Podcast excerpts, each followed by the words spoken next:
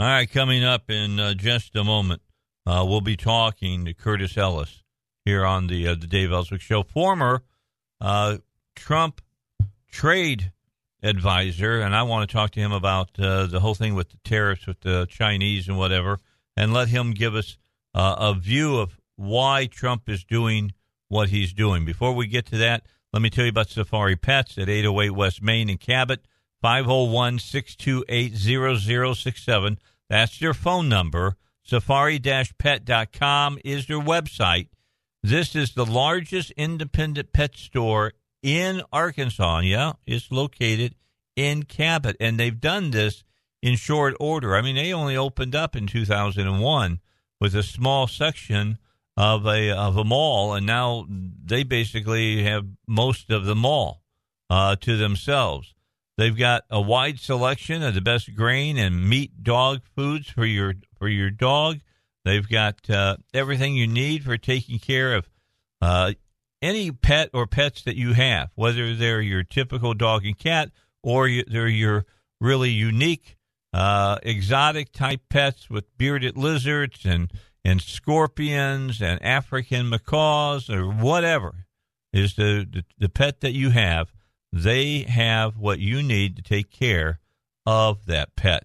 And they also do a great job as far as saltwater fish, and they offer grooming. Don't forget about the 17th annual anniversary sale. That's coming up on the 14th, Saturday, April 14th. They got free gift bags for the first 100 customers. And if you go by the store, you can pick up one of the cards that they'll have right out there on the counter that has a coupon on it that's good for 50% off of one item. So keep it all in mind as far as April 14th and, celebrating the anniversary. And if you just need something for your pet or pets, it's Safari Pets, 808 West Main in Cabot. All right, let's go talk to Curtis. Curtis has been with us many a time, and I just thought that if we wanted to talk about this tariffs, because you're hearing two different stories on the Republican side, Curtis. You got Republicans that say they understand why things are the way they are and why the president's doing what he is doing. Then you have the ones that are like really, really, really, really wide open free trade, and they say this is going to help the Chinese and it's going to hurt the people here in the United States. So I'm going to turn it over to you, and you talk about this and why you believe the president went this way to go after the Chinese. Well, thanks for having me on, Dave. I'm happy to explain this. It's very clear-cut. There is no dispute whatsoever among experts and anybody who's looked at the situation that the Chinese have been cheating. They have been cheating on the international trade rules, and they have been engaged in outright theft of our trade secrets and our technology. They've broken every agreement they ever signed on to when they entered the World Trading System, the World Trade Organization, and we gave them permanent most favored nation trading status. They have been, as I said, outright stealing technology. Look, we have an F-35 fighter. They have an exact duplicate over there. It's not because they bought one. It's because they hacked into our computers, hacked into the systems of our defense contractors, and stole the blueprints. They have been subsidizing their industries with one goal in mind. They seek to globally to dominate global markets in the industries of the future and make the rest of the world, including the United States, dependent on China for its manufactured goods. Mm-hmm. A clear example, is one of the goods that President Trump has put tariffs on, LEDs, light-emitting diodes, LED lighting. These will, in a very short time, replace fluorescent bulbs, fluorescent tubes, and most lighting. The lighting in the future will be done by LEDs as a little high-tech device, electronic device. The Chinese have subsidized that industry, given, the government builds factories, gives them low-cost loans, gives them cheap or free energy in order to grab the market share, make it impossible for a free market, free enterprise player to compete against the Chinese manufacturers. So at some point in the not very distant future, in fact, it's already happened, where they have a lock, a corner on the market. They've been dumping these low-cost LEDs into this country, and it's impossible for an American manufacturer to compete against that. That's just one tiny example. They've been doing this in high technology, in robotics, in pharmaceuticals, in all of the cutting-edge technologies of the future. We have to do something to stop it. We cannot, and they're not playing by the rules. They're not playing by the rules that you and me play. If we want to set up a business in this country or in any capitalist country, they're playing by a different set of rules. Yeah, do they use government money to jumpstart these businesses and give them money from the government to continue keeping them in business so that they can charge lower prices on the products that they make? That's exactly what they do. Yes, they use government money to keep these businesses in business and to allow these businesses to sell their products at below market value in the United States and in other world markets. They've been doing that with aluminum and steel and basic commodities, basic elements and basic metals like that, with more refined finished metals, specialty forms of steel. And they've been doing it with value added, with other products as well. Like I say, with LEDs, with drugs, various the basic chemicals that go into making drugs and pharmaceuticals.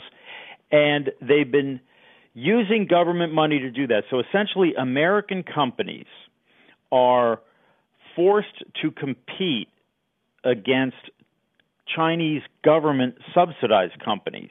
And even worse, these Chinese government subsidized companies are using blueprints and technology and trade secrets stolen from American companies. So we're in direct competition with pirates, who are subsidized and kept alive with government money. So you might say, well, gee, that's, we're getting a pretty good deal. We're getting cheap products from China. They're so stupid. Their government is making these products. Well, they're taking the long view. This is part of China's long-term plan to dominate the commercial activity in the world and become the world's number one economic power, and its number one military power, and its number one cultural power. At that point, once they control the main industries, and having driven everybody else out of business, then they'll be able to raise their prices to whatever they want, sure, and we will have no choice but to pay the price and buy everything from China. That's their goal. Yeah, they've stated this. It's very clear. Yeah, their goal is simple one, is you undercut the competition. People buy your product because it's cheaper, and the company here in the United States or wherever can't stay in business because maybe they're charging that make it cheaper than what it costs to even make the product, and you can't continue making it. You go out of business. You sell off all of your, equipment and stuff to make the widgets, and then the Chinese are sitting there. The government can pull back their money at that point because the business that's in China is going to start charging that full price, so they make a profit, and they're sitting in the catbird seat then. That's right, and they will have all of the big global corporations. They will be in charge of the major companies, whether it's pharmaceutical companies or industrial manufacturing companies or high-tech computer technology, robotics, they've automotive, aerospace, airplane, aviation. They've identified areas that they want to control. They want to have a commanding position in these industries. At that point in the future, all of the top executives and all of the top jobs will go to the Chinese, and Americans will have to be begging them for jobs.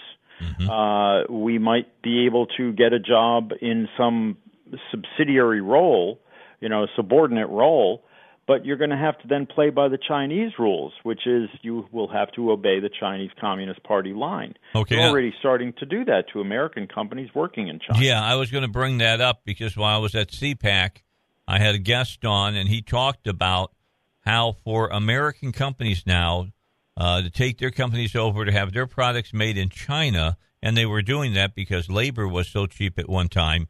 Now there's all kinds of addendums that you sign which literally tells you you can't act like an American company now. You must be like a Chinese company, and you open up a lot of your patents for them to look at.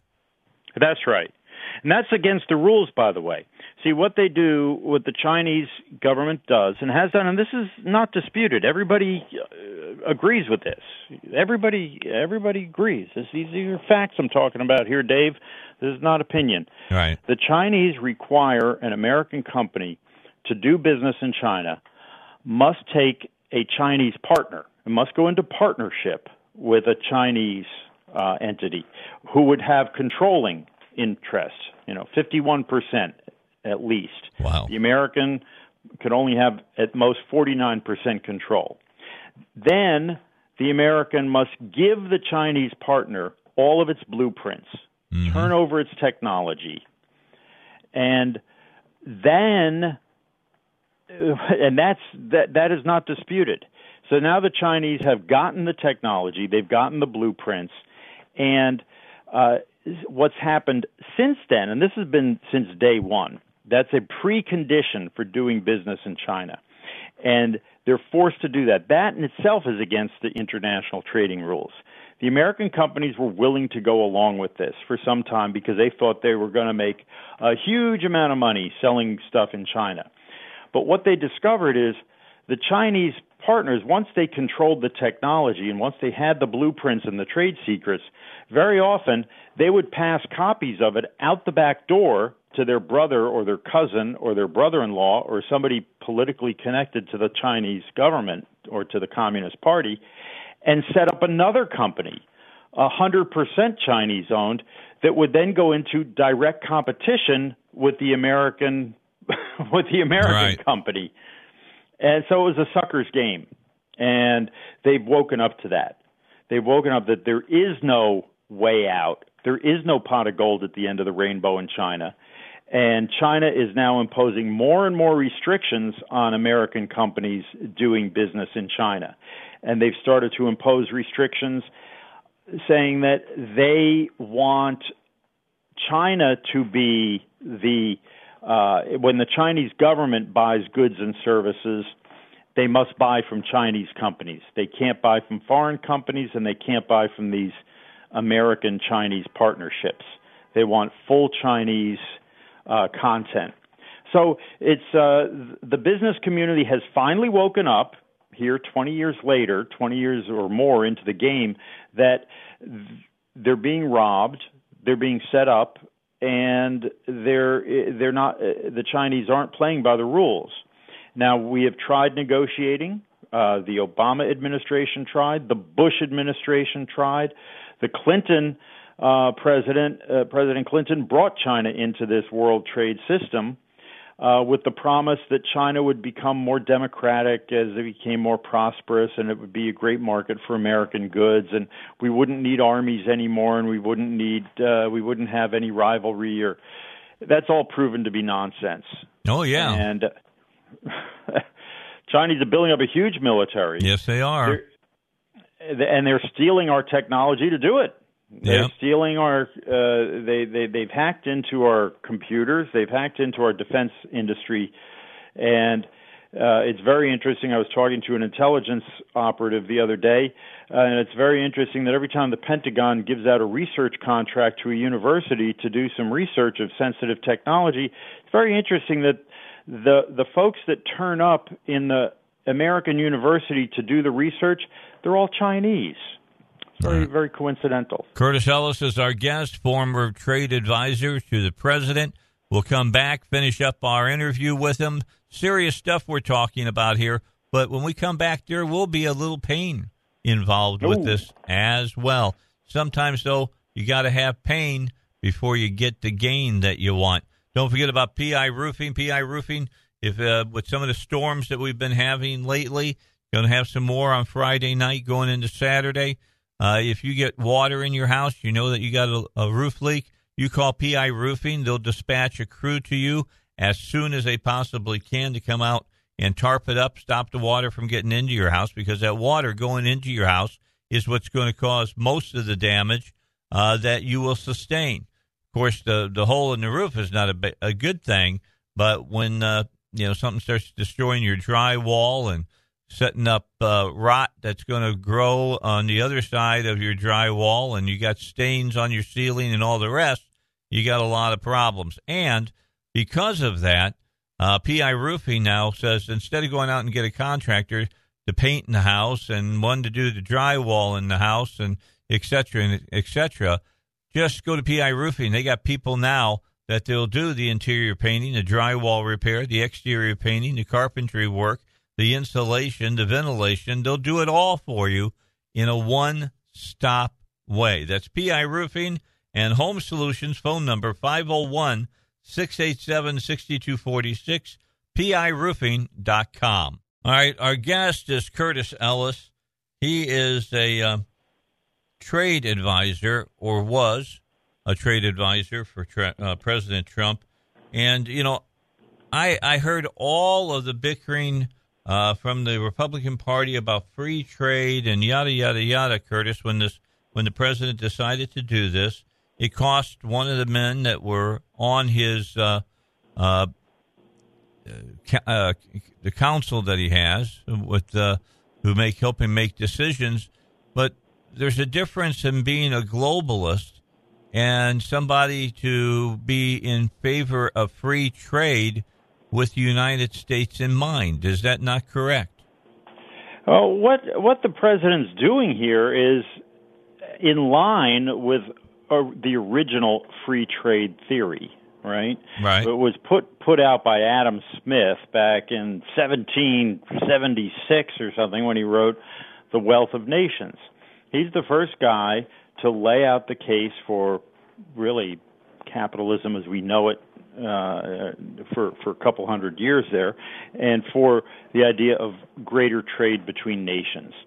Now, so what President Trump is doing is actually defending free trade, because what China is doing is not free trade. That's correct. It's not capitalism. It's state communism. It's state-sponsored capitalism, which is a contradiction in terms.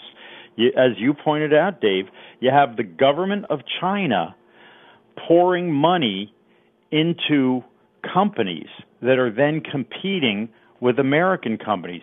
Our government does not support companies. You and I can set up a company, Dave. We're not going to get the U.S. government to start pumping money into it. Unless we just have to sell our goods on the market and hope people want to buy them. Well, let's be honest, Curtis. There have been times in our country that the presidents, typically Democrats, that have picked the winners, and they've. You look at solar. That's a perfect example under Obama. Right. I mean, these companies finally went out of business after all of the government money that was being pumped into them went away. They couldn't stand on their own. That's right. Yeah, that's exactly right. I'm not saying it's never happened, but that's not the way it's supposed to be. You're right. It's not.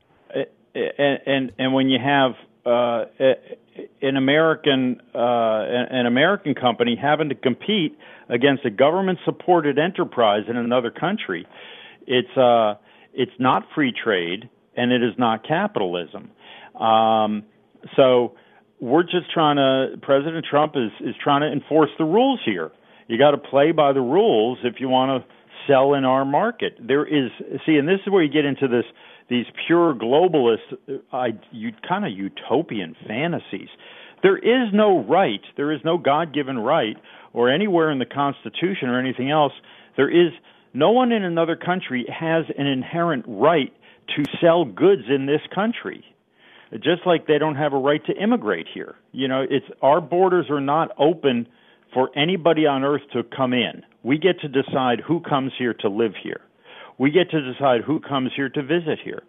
Similarly, we get to determine the terms upon which people can sell their goods in this country. That's right. It's right there, Article 1, Section 8 of the Constitution. U.S. Congress shall set the terms for foreign trade.